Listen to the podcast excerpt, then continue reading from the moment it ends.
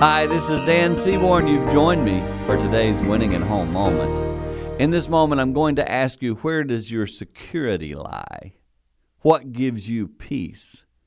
See, for many people, I know that would be some financial security. In fact, I was talking to someone the other day. Once you've established a little line in the sand that this is how much money I have, if you dip down into that money, you can get a sense of, oh, I hope everything's going to be okay. As long as it's growing, you're fine. But if it dips a bit, oh, see, that means you're finding your security there. And frankly, it's not there.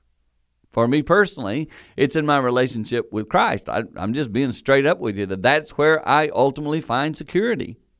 Make sure in your life you have a foundation of strong security because that's something your family will be watching. And when they see it in you, they'll be growing. And then, of course, what do we always say? You'll be winning at home.